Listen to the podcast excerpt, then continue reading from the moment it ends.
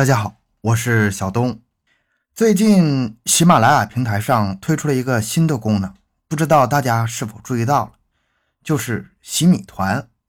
我也不知道为啥叫这个名。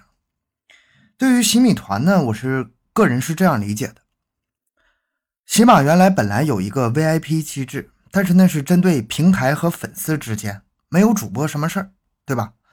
可能是喜马平台总觉得缺点什么呢，就就把针对。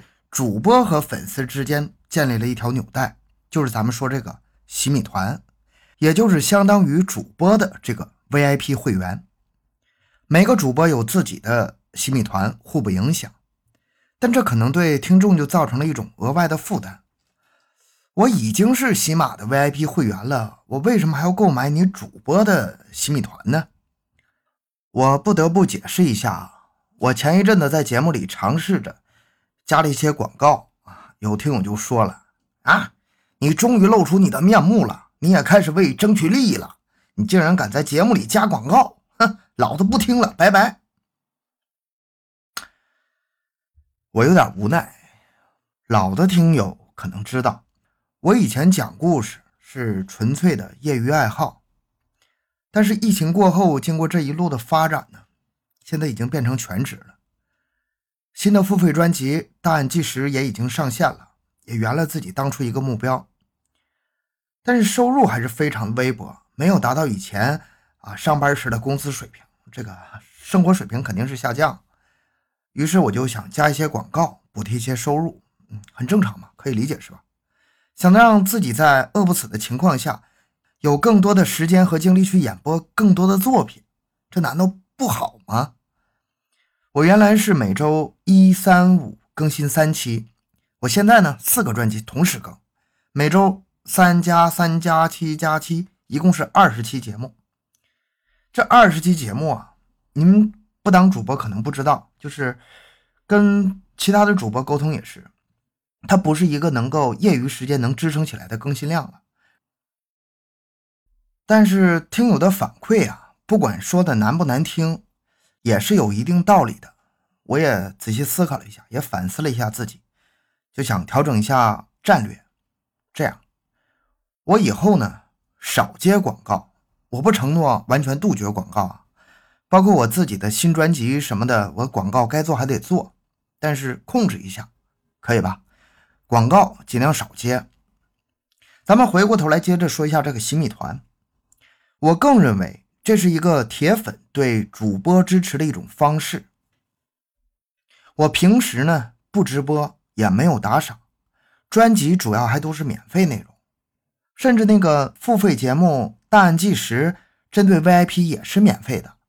其实到主播这儿没有多少收入，唯一有点收入可能就是《奇闻档案》里面有那个单条付费节目，可能稍微有点收入，但这个产量并不高，每个月也就一两期。所以这个时候，洗米团的意义就出来了，以每个月会员的方式对主播一种支持，让主播可以更加专心的制作节目内容。我认为这是它存在的最大意义啊，我个人理解啊。当然，成为洗米团会员有以下承诺：第一，我的主打专辑《大案追踪》啊，这是完全免费的专辑，以后也一直免费，每周三期，我保证定时定量。原来是每周一、三、五这个三期这个量不变，但是之后我会有一些节目加到抢先听里面。如果您习惯原来的每周一、三、五定时听，实际上不加入洗米团是跟原来是一模一样的。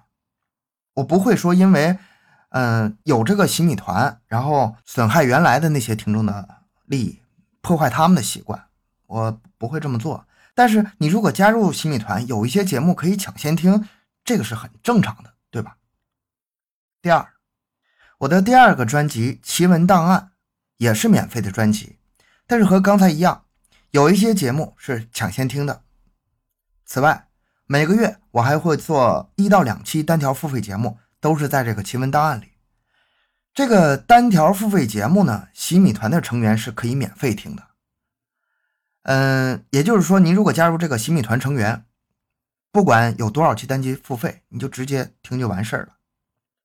但是由于这个单期付费节目呢，我平时是需要更多的精力和准备，所以数量有限，金额也不可能太大，不会超过每个月的这个十五块钱的会员费。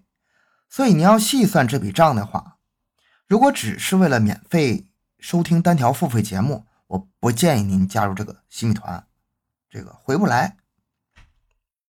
第三，和您着重解释一下，这也是很多人提出来的问题。我大案纪实这个付费专辑，喜马的 VIP 是可以免费听的，喜米团还是没有办法。你搞清楚这区别啊！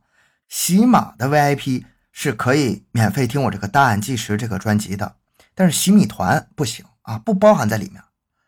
这也是很多听友困惑的地方，因为毕竟喜米团是新功能嘛。和以往的有些不兼容是正常的，我们主播也跟喜马平台沟通过，看看以后有没有可能打破这个壁垒。我个人觉得喜米团可以收听主播全部内容，甚至包括付费专辑，也不是说不行，有一定可行性的。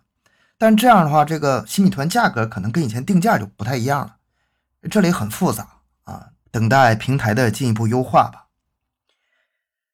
加入小东的新米团，每个月十五元，一年是九十九元。即日起到十一月三十日享八折优惠。还是那句话，这期内容主要是向您解释清楚是怎么回事让您多一种选择。我更多的理解，嗯，是您对小东的一种支持。已经加入洗米团的听友，小东在这里感谢您的信任。感谢听友，尤其是老听友们陪伴小东的一路走来。小东讲故事，精彩再继续，咱们节目中不见不散。